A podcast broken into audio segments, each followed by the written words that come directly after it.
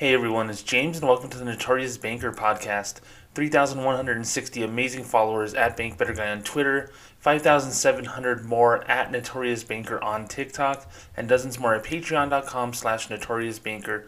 Or for as little as a $1 subscription, you can help me, the Notorious Banker, fight back against big banks for the people. Guys, once again, thank you so very much for your support. I really do appreciate it. And we are coming back from a little mini vacation here.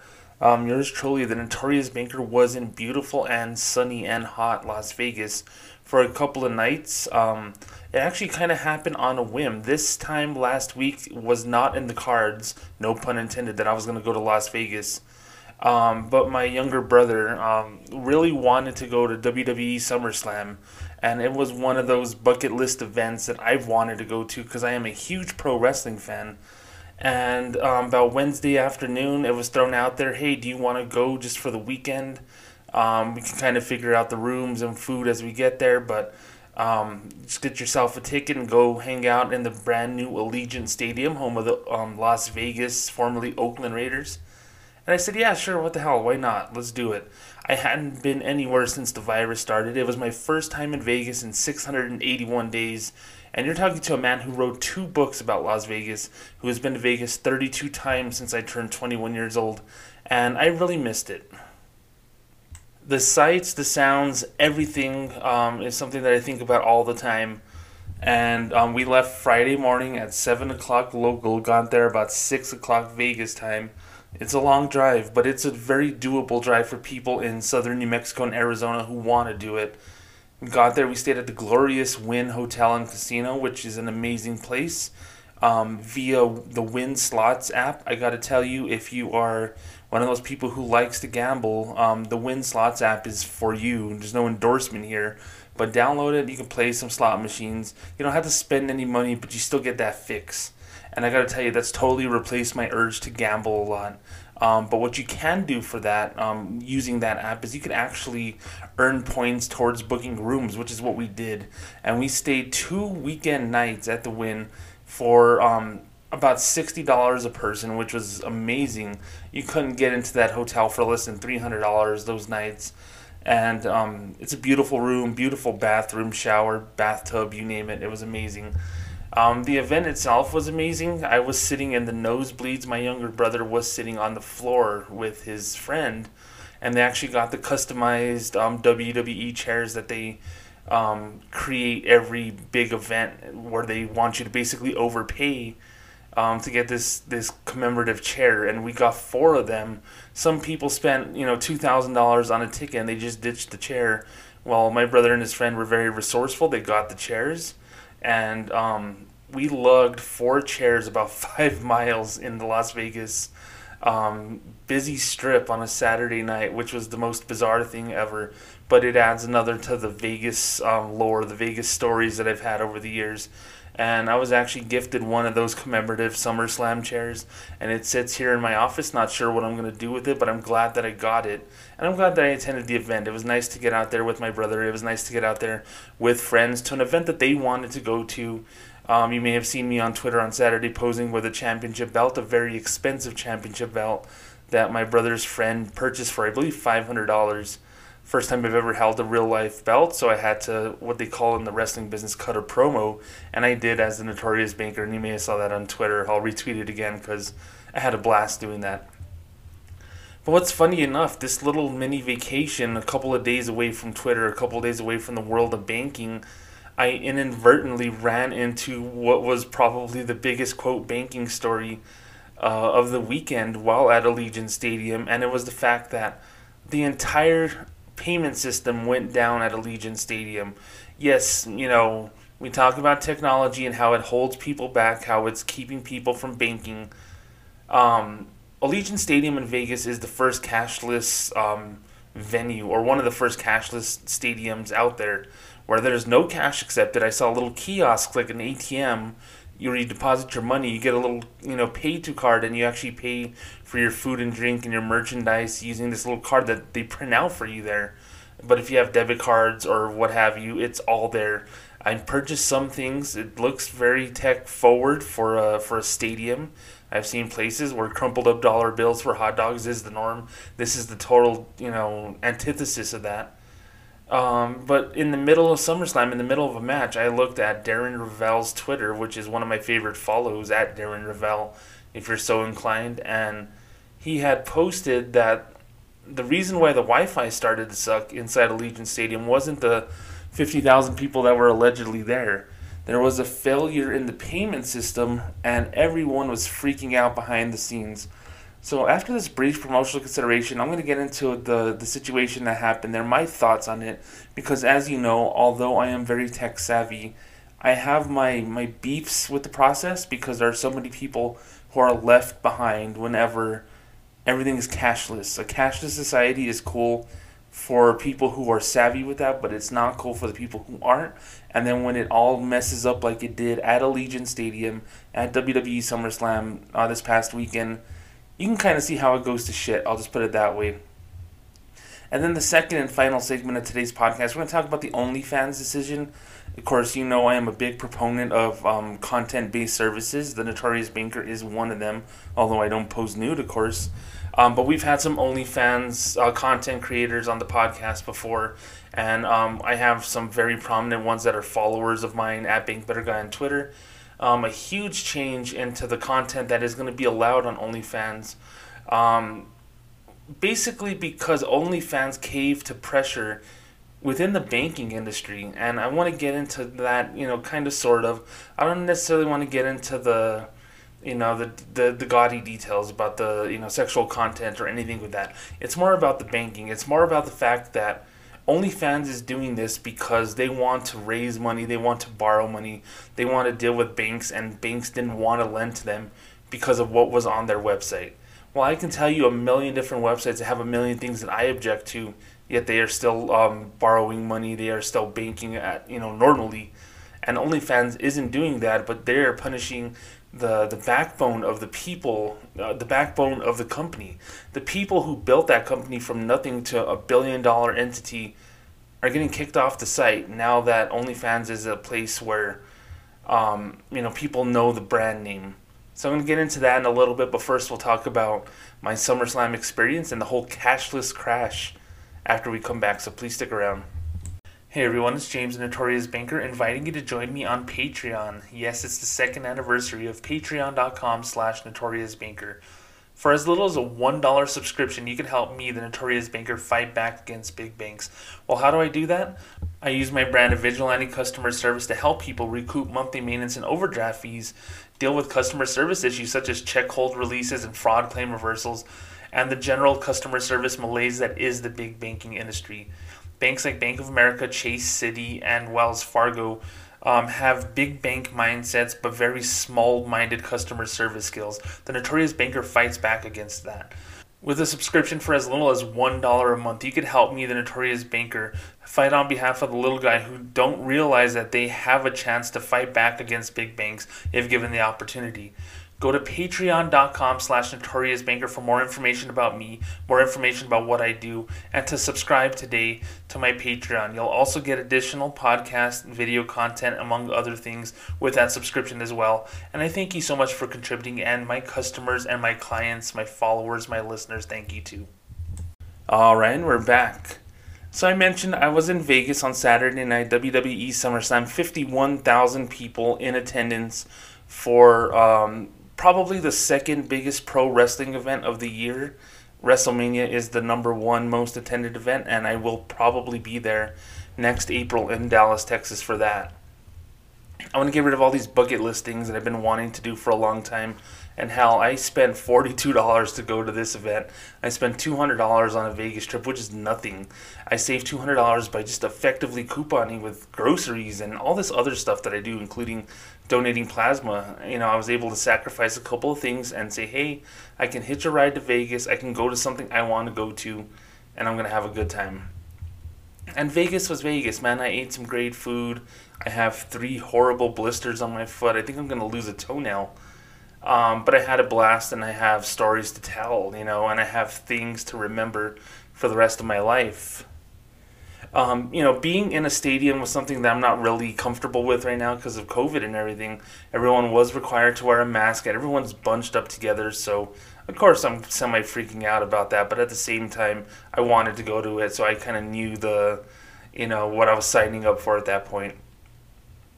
Uh, the food, they have amazing food options inside the Raiders Stadium. Although I do want to give a review, quick review of the stadium. It just seems very unfinished. You know, I was walking down the hallways and the corridors of this place, and it's humongous. It's a $2 billion stadium right in the middle of Vegas, a place that knows how to build stuff fast and build things amazingly. And there's just like exposed vents, and the walls don't look very, you know, popping with color and all that stuff. So I was just very unimpressed by the by the decor. You know, there's some couple of things in there that are just amazing, but the rest of it just looked like bland gray stadium. I just was really disappointed by that. Um, the exposed vent work and stuff was very weird, and it wasn't that cool exposed vent work that you'll see like in those you know restaurant rehab shows or whatever. So that was very weird. That was very different. Um, the the walk to the stadium was torture. Um, the walk to and from the stadium is about two miles, and then you're walking another mile plus inside the stadium. And if you're in the 400 level like I am, you walked up a shit ton of stairs. So that was not a lot of fun. You know, uh, food. They had so many amazing food options. I noticed that they had kind of like a value meal situation going on there. So so I didn't want to spend more than ten dollars. So you know, I saw that they had a three dollar hot dog, a three dollar pretzel, and a three dollar soda. And by the way, they have re- refillable sodas on the on the concourse there, which is amazing. So you don't need to buy the super duper cup for twelve dollars and just have one big drink the whole event. You can get a little sixteen ounce soda and refill it ten times if you want, if you have the time and if you have the energy to want to do that. So I spent nine dollars. I ate well. I um, I snuck in a pack of gum inside my wallet, so I was able to kind of just suffice my eating.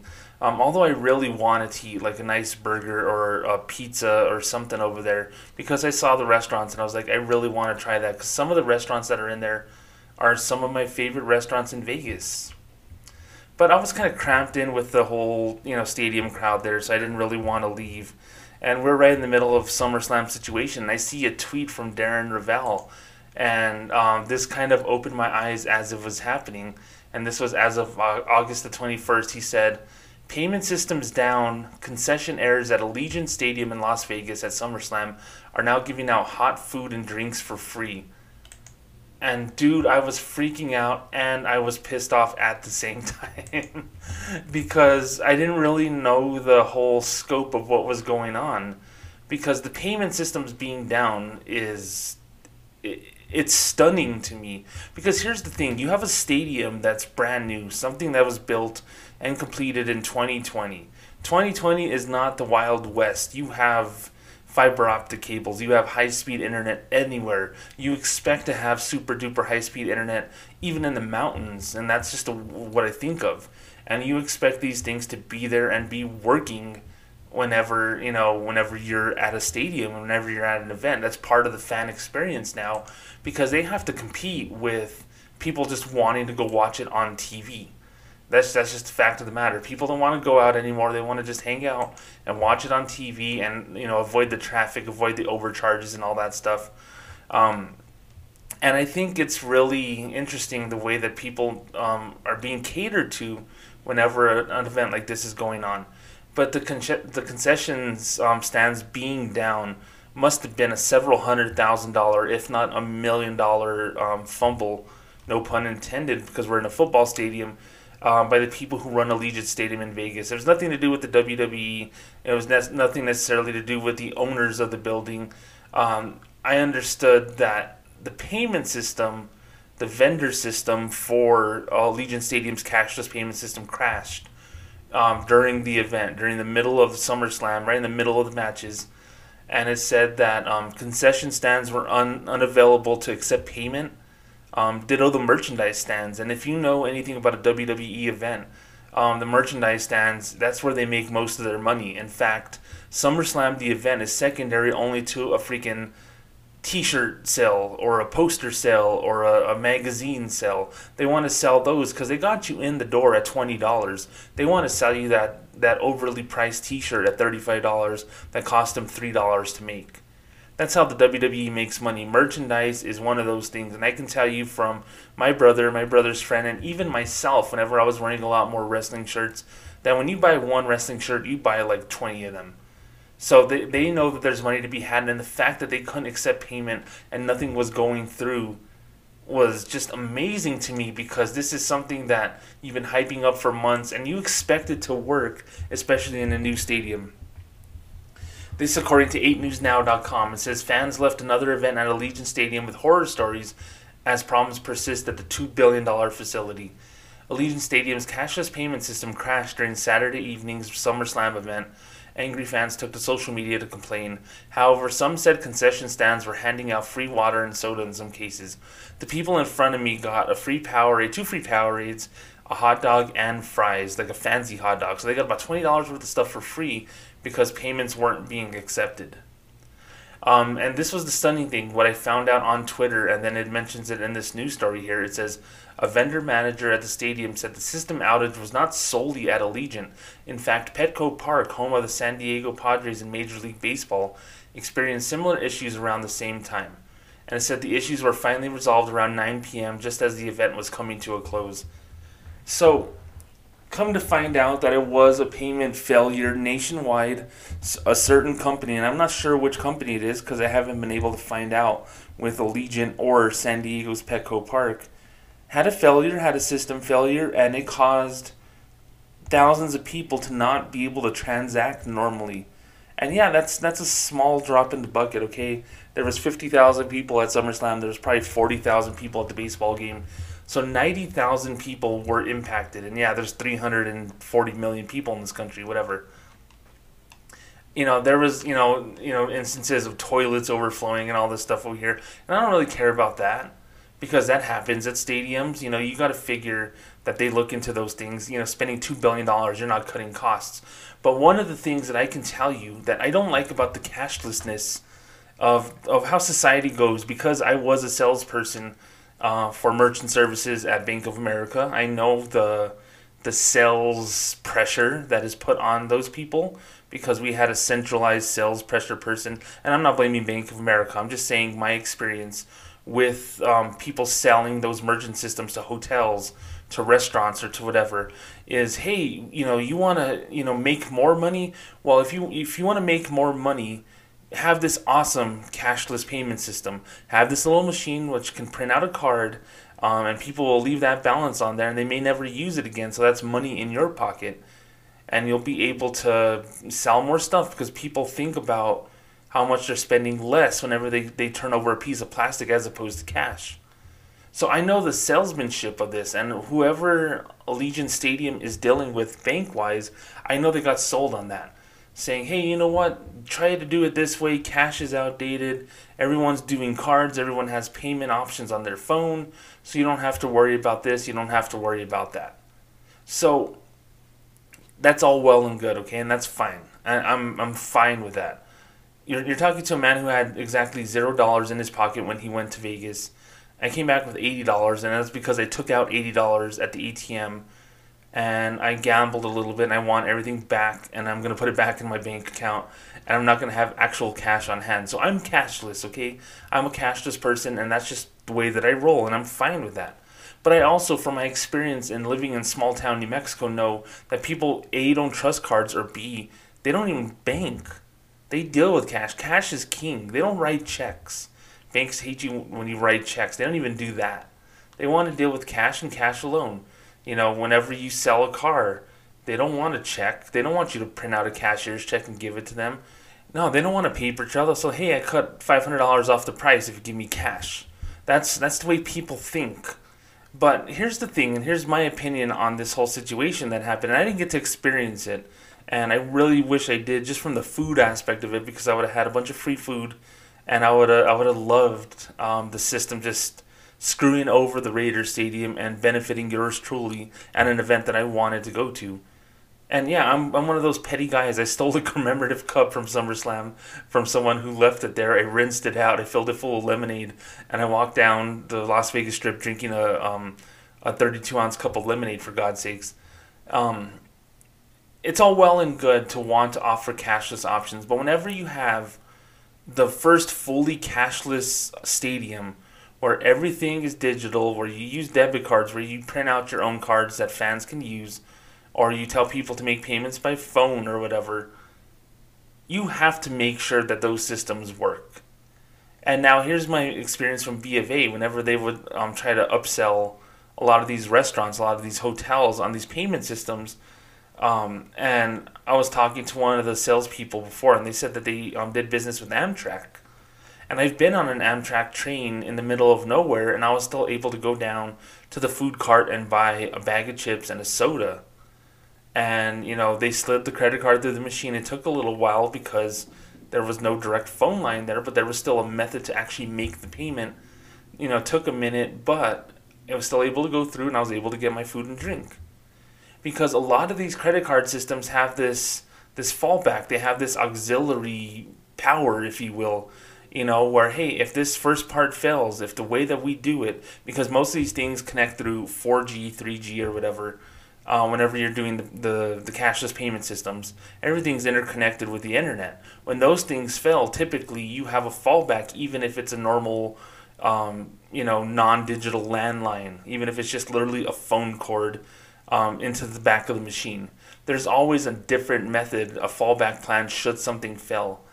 But what happens is whenever you outfit a stadium and you have a bank that wants to oversell you, and you have a, a you know a company in this case the Oakland Raiders who want to cut costs after spending two billion dollars on a stadium, and um, there have been reports that the you know the Raiders were one of the cheapest NFL teams, trying to cut costs at every at every step of the way.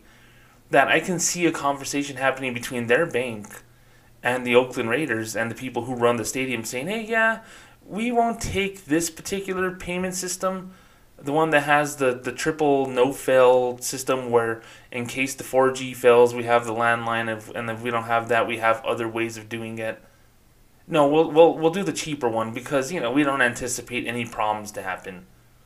I can tell you that, you know, from my experience, whenever something like that happens, whenever a payment system is down, yes, you can blame the bank that's processing that, and like I said, I don't know who it is, but also blame the customers who try to go El Cheapo on that. When you spend two billion dollars on a stadium, you should have a system in place to protect your your asset, because you're losing money at the end of the day by not being able to accept payments for the things that you planned on offering in the stadium. And that's the thing that just really bugs me about it, because I know as a banker, you know, a bank was probably trying to upsell them the top of the line, this and that. And that doesn't necessarily mean that that's going to work, and that doesn't necessarily mean that was the case here at the Raiders Stadium on Saturday. But what did happen was the system failed, and there was no fallback options. I always talk about this whenever um, Bank of America, um, when I was at Bank of America, and we had um, a power outage, not a power outage, but the internet was down. So as tellers, you know, in 2008, 9, 10 even, whenever the internet was down, we had a manual way of running transactions. There was an offline mode, you run a deposit, you run a cash check. There's additional steps you take. Yes, it takes longer, but you can still do it as to not impact your customers. 2011, 2012, and beyond, I became a banker and I would open accounts. Bank of America would print out these manual account opening forms that way you can continue to open accounts in the event of a power outage.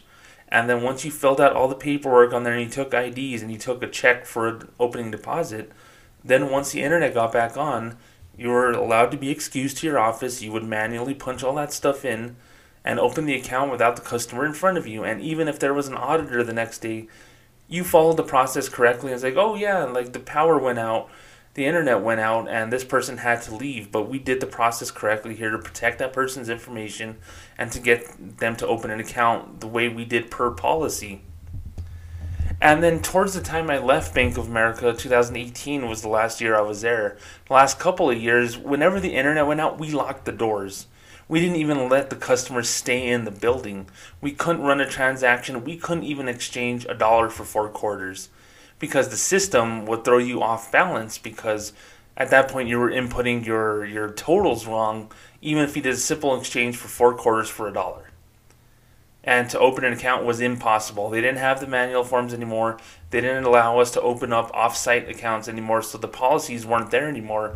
So as a salesperson, if the systems were down, I couldn't open an account, and I still had to answer for not having accounts from my boss. James, why couldn't you do, do a better job? Well, get better fucking internet. I don't know. I mean, it sucked. It was just really, really bad, and and it always amazed me that a bank so, so advanced as they claim, like Bank of America, would claim how tech savvy they are. So much so that they call themselves a tech company on CNBC and all these places, which I just laugh at all the time. But literally, if the internet went down, they couldn't do a simple exchange cash for coin transaction without it being a big thing and a quote security risk and all this bullshit. It's one thing to be risk averse, but it's another thing to be just totally stupid when it comes to that. I know the press release sounds sexy for the Raiders Stadium, and they said, hey, we're the first cashless stadium. But cash is king in Vegas, and that's what always I always found weird about them announcing that, hey, we're cashless inside the stadium because right across the street's the Mandalay Bay, right across the street's the Luxor, right across the street's Excalibur. Those are huge hotels, 4,000 rooms each. There's 50,000 people in that little spot at any given time. And they're playing slot machines not with a cashless option. They're playing with 20s, 50s, 100s. They, they go to the ATM, they get paper money. Paper money is king. You go to a strip club, yes, there are ways of paying for lap dances with a credit card. I have done that before. But strippers don't want that. They want to be able to accept cash. Because even if they're just trying to sneak it by the house manager of the strip club at the same time, they're like, hey, give me cash. That way I can hide it. I have a friend who's a manager of a strip club in Odessa, Texas, and he tells me that. He says, you know what? This is how much the girls have to pay the house whenever they give dances and stuff like that. And of course, you can't fake those things. You can't fake how much money you earned whenever everything is going through credit cards. So they want tips bartenders they want you know whenever you you get a nice drink made at the casino bar there like that'd be 750 for the beer. You know you give them a $10 bill and say keep the change. That's better for them. They have a little tip jar. They they can count their money on they can spend that money they can pay their bills immediately. Ditto with servers ditto with all those people. So in a, in a, in a town like Las Vegas where literally it's the only time I touch paper money the majority of the time, as opposed to the rest of my time not in Vegas. I find it interesting that that was the biggest selling point of the stadium, and the fact that this is the first non musical event to happen at that stadium with fans, and it totally shit the bed. It was ridiculous to me. Now, like I said, if, if Petco Park in San Diego was going to the same thing at the same time, that tells me that it was some sort of nationwide outage. And like I said, we've talked about outages at Wells Fargo and Bank of America before on the podcast. We talk about how they'll deny stuff happen and they don't even apologize for the inconvenience. They got to look into why that happens because you know the first NFL game is coming up in a couple of weeks. There's a concert on Friday at Allegiant Stadium. Guns N' Roses is going to be there and people are going to want to buy t-shirts, especially old 50-year-old rockers. They're going to want to buy a $15 beer no thank you on the beer. I'm you know I was fine drinking lemonade. Um, yes, they, they're gonna want to do that. They're gonna want to spend money, and you're gonna want to accept that money because you want to make money. And if you have options that just don't work for people, if you have options for, and I'm just saying, I'm not making a generalization on people, but I'm to say a good 10 to 20% of the people that are to be at that Guns N' Roses concert are people that don't necessarily bank normal on a day to day basis. I'll say, you know, 10 to 20% of the American public doesn't bank the way that Bank of America, Wells Fargo, or Chase want them to. They like to deal in cash, they like to do money orders, they'll do the occasional cashier's check. Um, but they don't want to be exclusively debit and credit cards. They don't want to be Zelle. They don't want to be Venmo. They want to deal in paper money because paper money is king to them. So, in my opinion, with all the news that was happening, with how crazy Twitter was going about what was going on in the stadium while I was sitting in the fucking stadium, mind you, I just found it interesting that this whole banking story was happening right in front of my face. I saw people benefiting from that because the you know concessionaires were going to have to dump the food because they couldn't sell it, so they're just giving away for free. And maybe that makes a, a wrong right maybe to those people who got free food, they're gonna be like, "Hey, that place was cool. They gave us free food because it messed up. We should go back again with the money that we saved." I mean, people think of stupid stuff like that sometimes, but it shouldn't be the case. The fact of the matter is, one of the crown jewels of their press release for the stadium was a failure, a miserable failure. And I, I can tell you about the parking, I can tell you about the walk and the toilets and all that stuff. That's not interesting to me because that's life. That's part of going to an event. But if you go to an event and you're being told that you can't make a purchase, and if you're thirsty, you can't have a drink that you pay for, and that's the thing, they weren't selling alcohol. They weren't giving away alcohol for free. So people couldn't buy beer, people couldn't buy um, mixed drinks or whatever. And that's the, people that you don't want to piss off. If I'm going to an event, you're telling me I can't do that, then I'm really going to look down upon your process as a stupid process. But, you know, getting back to what I was saying about working in a bank and the salesmanship of these merchant bankers, and I know that there's merchant, you know, merchant bankers that want to make tons of money off these credit card payment systems and get their bonuses, their quarterly, weekly, monthly, yearly bonuses for overselling their customers and maximizing their profits for the company that they work for. That's all well and good. But you got to take a look in the mirror at the same time and say, hey, is what I'm doing the right thing? Is what we're doing the right thing? Am I selling this product because the company I work for doesn't want to be in the business of the Oakland Raiders and Allegiant Stadium accepting cash because it's going to cost us money to accept their deposits, to accept the paper checks that they're writing? Or do we sell them on this new way of doing technology in 2020 that everything is paperless, everything is cashless, and that money is digital into your account? Except when it fails and you don't make any freaking money. So I really hope that, aside from the toilets overflowing and the parking issues and stuff like that, that Allegiant Stadium, Oakland Raiders, and the bank that runs all their transactions kind of take a look in the mirror and see how these things work. And maybe, just maybe, having a cashless option, having cashless only, should not be the only option there. That they should have an option to accept cash. I know it sucks. I know it's messy. I know with COVID, the spread of germs and all that, I understand and I respect that. But at the same time, whenever I saw that, you know, a year ago when this was going to be the first cashless stadium, I immediately thought that's weird in Cash is King Las Vegas.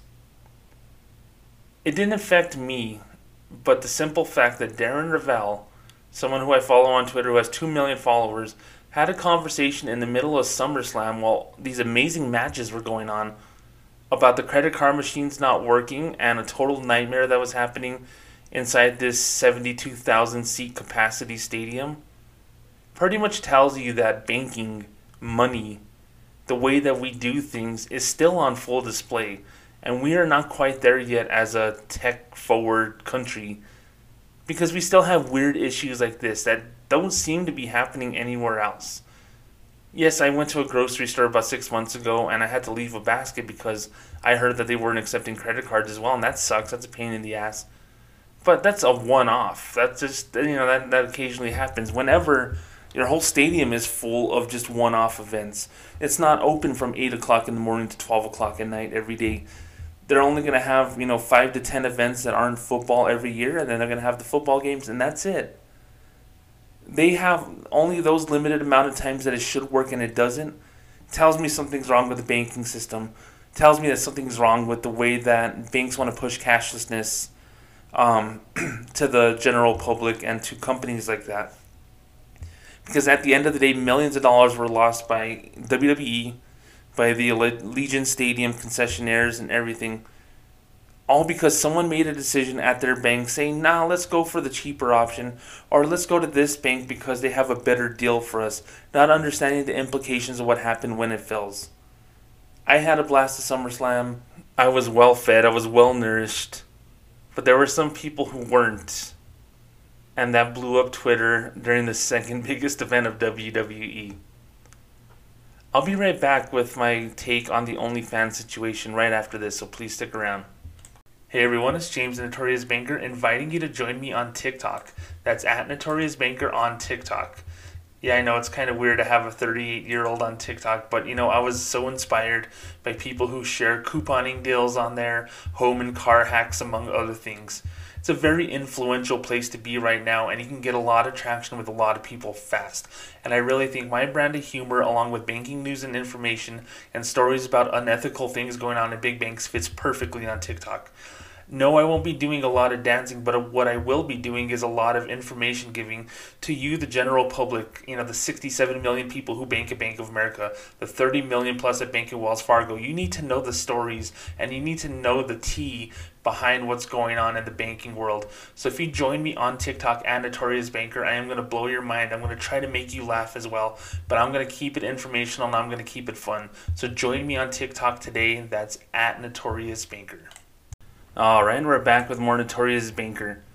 So the biggest story that happened was actually on Thursday that that was in the banking world, and it has nothing to do with a specific bank in general. It's just banks as a whole, um, and it had to do with sexually explicit content and OnlyFans. Now I've been on record before as saying I'm pro OnlyFans because I really think that there's a place where people should be able to easily monetize their content, whether it's nudity, whether it's sexually explicit material, whether it's them making doilies for God's sakes. There should be a platform to where there's a proper payment system in place. Now, I grew up in the mid 2000s when cell phones were finally starting to become cool. Picture phones were there, and you know, nudes and all this stuff was still going on, and it's still a novel thing, you know. And there was still all this my thing is there's always a way to monetize something and make it sexually explicit anytime there's a new technology going on. I've seen sexually explicit Nintendo games for God's sakes and of course internet porn in the late 90s going forward the invention of the VCR was buoyed by the adult film industry, DVDs as well. I mean, I've been to the adult conventions in Vegas where holy crap, the amount of content that is generated and is brought to you through all these portals, whether it's internet, DVD, or otherwise, it's just amazing to me. And it's a billions upon billions of dollars a year process. And I have known since I was so kind of intertwined with that industry, having some friends in that industry, knowing that accepting credit cards was always hard for them because the average bank didn't want to do business with a company that was in the business of selling pornography. And there were methods, there are companies, I could do a quick Google search right now for credit card um, processing companies that accept um, you know pornographic websites or video companies or whatever. Um, and it's fine but they charge a shit ton of money to process those payments. And frankly that's why buying a, a pornographic dvd is so expensive to be honest with you. Not that people really get, get dvds anymore but there's still some people who do that. Um, but of course, you know, in this free age where it seems like everyone can have an audience, and there are some women and some men for that matter who want to take off their clothes in exchange for money in exchange for a subscription service. And yours truly the notorious banker has a subscription service with patreon. And although i do not show one um, centimeter of skin i do offer a monthly you know subscription. That way i can supplement my income. And people with any amount of following want to do that and whether you're taking your clothes off or not. And there's a couple of people that I follow on my Twitter um, that have OnlyFans, that have websites like that, that they create content, whether it's explicit or not. And they're making a living out of it. I've seen how much they make because they talk about how successful they are. And we've talked to a couple of people, Sierra in Tennessee, about um, OnlyFans last year. And you know, she was laid off during the COVID 19 pandemic and she was making 1200 a month in relative obscurity. Only a handful of people that wanted to subscribe to her services, and she was making more per month than I make per month. And I just thought that that was pretty amazing. But of course, somehow this money has to get through to people, and when you pay OnlyFans to see so and so's content, OnlyFans gets a cut. I believe it's 20 or 30 percent and then they forward the rest to that person and it goes into their bank account. There's a banking process that happens with all that stuff in order for it to effectively work the way that it does.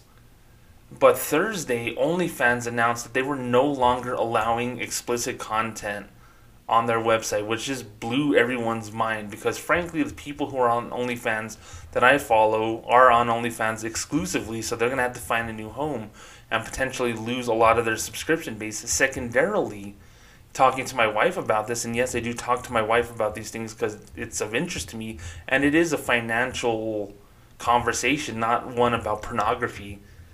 The thing that she said was, I only think of pornography when I think of OnlyFans.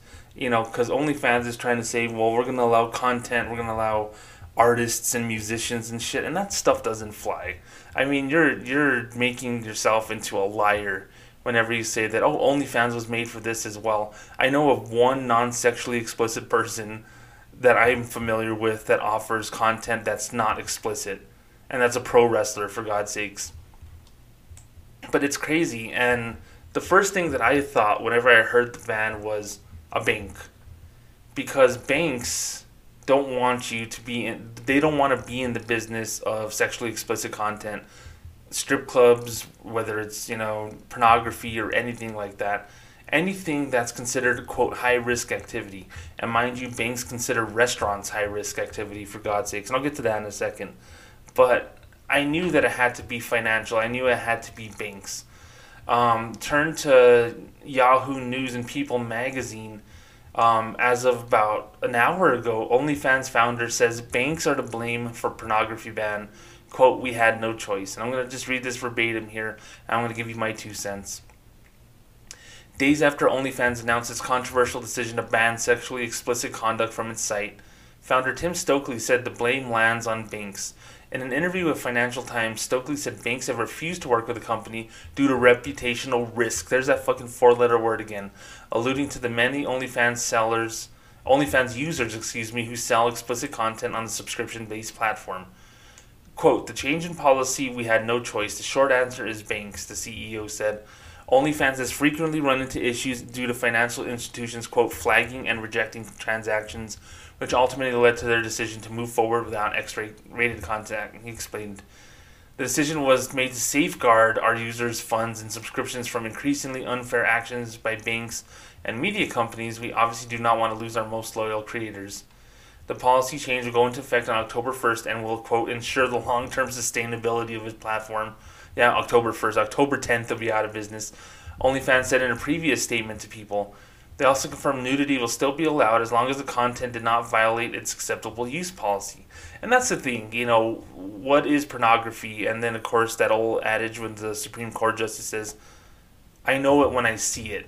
And that's the thing, like, everyone's interpretation of pornography is different.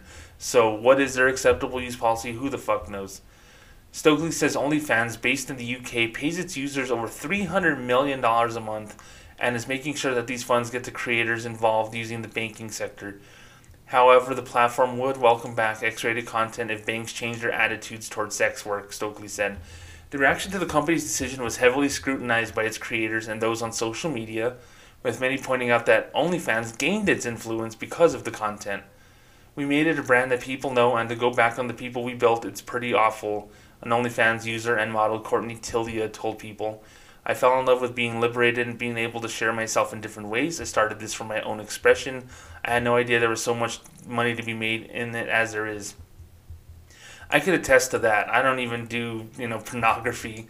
And the fact that people donate 50 $100 at a time just blows my mind. I'm like, 50 or $100 is life changing amounts of money anytime people donate it, in my opinion, to me. But the fact of the matter is this, okay, they, they are right. The, the content creator at the end of that article was right in saying that OnlyFans made its mark by sexually explicit content. That was the joke. People know the brand based on that. You know what I mean? Like Band Aid provides bandages for wounds, you know, so you can heal your wounds. But Band Aid also provides gauze, they also provide other products that aren't just bandages. But Band Aid is the brand. OnlyFans, yes, they have, you know, places for people who are musicians, who are artists or whatever to be on there, comedians, what have you, pro wrestlers. But at the end of the day, they're known for the one thing that they're known for, and thousands, if not millions, of people know it for a place to get sexually charged content. The problem with the problem with everything here is not OnlyFans itself making this decision to do that. They're trying to save themselves from folding as a company because they know it's getting harder and harder to just make money. To be frank with you, um, but they're they're doing it at the expense of all these people who, especially during COVID nineteen, found another way of making money to make ends meet. And I think that's the really interesting thing about it. Now, don't get me wrong, okay?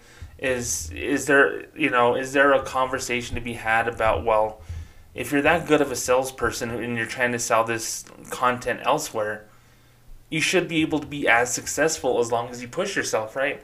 Well, yes and no, okay? OnlyFans is the brand name, and OnlyFans is one of those things where everyone knows. But on the fly, within two months' notice, to be able to put all of your content on another website, you know, and aggressively get all of your subscribers back, you're going to lose money. So creators are going to lose money just by default, just by, you know, having to switch over to something else. And that's the sad thing. There are people who are going to be financially impacted. And I hated seeing social media, especially on Facebook, and people were laughing and people were commenting, now it's time to get real jobs. Shit, that is a real job. I don't care what you think about the people who do that type of content about you know like you want to belittle them for not having acceptable work. That shit is work. You have to respond to messages. You have to create specific things and specific you know photos and videos for people who pay you a lot of money say i want this exact thing. And you can't skimp on the the quality of it otherwise you won't get that person again it's about customer service and i think there's a lot of people especially who do that and i've dabbled into subscribing to people from time to time never spending more than three dollars a month i'm just just curious to see how it all operates and the salesmanship on there is top notch man the salesmanship on there is beyond that of working at a bank because they work hard to get every little bit of money possible. And it's a dog eat dog world out there with millions of people gunning for the same three, five, ten dollars that you're gunning for. And I see people very successful with it. I have some people in my life that are doing it that are making two thousand, three thousand dollars a month. Although I am not donating to their cause, I know that they are because I see how successful their content is on other social media, whether it be Twitter or whatever. People know how to hustle. People know how to do that. But, you know, you can blame banks 1000% on this one because the fact of the matter is this I worked at Bank of America. I did the training for high risk businesses training when anytime a salesperson would become a salesperson, he had to take all these trainings and they say these businesses are considered high risk. And one of them was sexually explicit, you know, businesses, you know, adult stores, pornographic companies, what have you. Cannabis companies is another big one. And then restaurants was on there. And I'm like, why restaurants? And I really think, in my opinion, and they wouldn't say it this way, but this is going to be my graphic detail as to why they consider it a high risk business. I've seen people at restaurants, my family owns a restaurant, mind you, who they'll have a burger, they'll eat the fucking thing, they'll eat the whole burger and then they'll go to my mom, who was a waitress and a manager at one point in time, and say, That burger was disgusting. That was the most. I'm not paying for that. I'm not paying for that. That's ridiculous. I'm never going to have this burger again. And they fucking ate the whole thing. And as a business owner, as a person who's in business, you just gotta you gotta bite the bullet. You gotta bite the bullet and just comp that meal, and you're losing money at that point in time, because if you insist that that person pays for that burger that they ate, guess what's going to happen? They're going to pay for their burger. They're going to go back home from their little trip and they're going to call the bank saying, yes, this was fraudulent. And my mom's restaurant was going to lose that money for the burger. Plus, they're going to get a chargeback fee from their bank. So it's better to just write that wrong on the fly and just fix it as opposed to just getting into an argument. It's like, well, you bought the content, you know, you bought the burger. Why did you eat it? Why did you complain about it after the fact? We could have fixed it for you before you did anything like that, but now I have to question you because you ate the whole thing. What does this have to do with OnlyFans? Well, this is the reason why banks think that it's considered high risk. And, I, and God help me, I'm going to be graphic here, but I think whenever a person, uh, especially a man, is is in the in the mood to to want to look at stuff like that, they want to have a good afternoon. I guess you could put it that way. I know this sounds horrible, but you you want to you want to have a good time. So you you buy that movie that you want, or you buy that photo that you want, or whatever you want to do. You you set the you set the table, so to speak. You're like, okay, I'm gonna spend money on this, and then I'm gonna get done when I need to get done, and I'm gonna go about my day. I know this is horrible, right? This is like the worst part of the Notorious Banker podcast ever. You you take care of business, so to speak, and then for some men, and I've never really experienced this myself, but I know this to be the case. They regret what they did at that point. And there are some people out there, and they're typically people of the religious persuasion, to be frank with you, or people who don't want their wife to know what they're doing or their girlfriend to know what they're doing. They'll fucking call in their card as stolen. I've dealt with customers like this before saying, Oh, I don't know what this charge is. And I would see these weird, like, authorizations on their debit card. And I would see, like, the, you know, because it's never like, you know, barely legal teens or whatever on, on your credit card it would have some payment processor. It would say like you know vxprocessors.com, and there would be times whenever I would see these, it's like I didn't do this. This is fraud. This is ridiculous, and I would have my cell phone with me because I didn't want to go to that website on my work computer, and I would type in. That's a fake. That's a fake company, by the way. VXProcessors.com, and it says the number one credit card processor for the adult industry in the entire U.S. And I knew that the person in front of me probably went on this crazy porn binge, probably had a lot of fun for a day or two, and then they regretted how much they spent, or they let their free trial lapse, and they spent a shit ton of money they didn't want to spend. They didn't want to get called out for it, so they wanted to call it fraud. With you know OnlyFans, you can auto renew subscriptions. You can put it on there, and it tells you that it's OnlyFans on there. You can't hide the fact that it isn't so it's on there, and you're going to be called out if you have a wife, girlfriend, or even if someone in your family sees that. They're going to know what you did and what how you spent your money. So the reason why banks consider it high risk just at the lower level is because they know that they're going to have customers who will never cop to admitting that they pay for such things, and they will have chargebacks. They will have fraud disputes. In essence, banks will say, "Hey, that's creating more work for us," and there's no financial interest in it for us because there's always going to be someone who's making us do research on a fraud claim that isn't fraud. That's just them regretting that they were horny, to be frank with you. And that's just that's just what it is. Let's just call a spade a spade and that's what it is. Yes, there's grander scheme things about yeah, they don't want to lend money to business like that, and I understand that. I understand that part of it because I'll be frank with you um, banks don't like lending to businesses that are startups and new and are volatile, like OnlyFans could be. OnlyFans could be the most popular thing in the world and not the most popular thing in the world in a year, and their valuation is going to be different a year from now. But even at the lowest levels of quote high risk banking, the fact of the matter is this. They know that people dispute those charges. They know that if someone didn't like food at a restaurant, they're going to dispute the charges with their credit card company. I've seen people do that at hotels where, like, oh, it was loud. I, I've seen people, because I've written a book about uh, Vegas before, I've seen people complain about their rooms on Fremont Street. Um, saying, yeah, it's ridiculous. There was music all night. There was people talking outside all night. I couldn't get to sleep. The lights were too bright. I closed the curtains and I could still see the light. Fucker, you were in Las Vegas. There's 100,000 people on vacation at any given time over there. You're on Fremont Street where they have five bands playing at all times, all hours of the night. And the lights, you're in Las Vegas. The curtains will not block all the light. You got to learn to live with it. But I've seen people dispute rooms, refusing to pay for something that cannot be controlled unless everything was turned off specifically for that person. There are people like that out there, and those are people that just make customer service that much shittier from big banks because you know what happens? customer service just fails because you don't want to have to deal with one of those assholes again. So I do blame the the consumers at that point in time for that as well.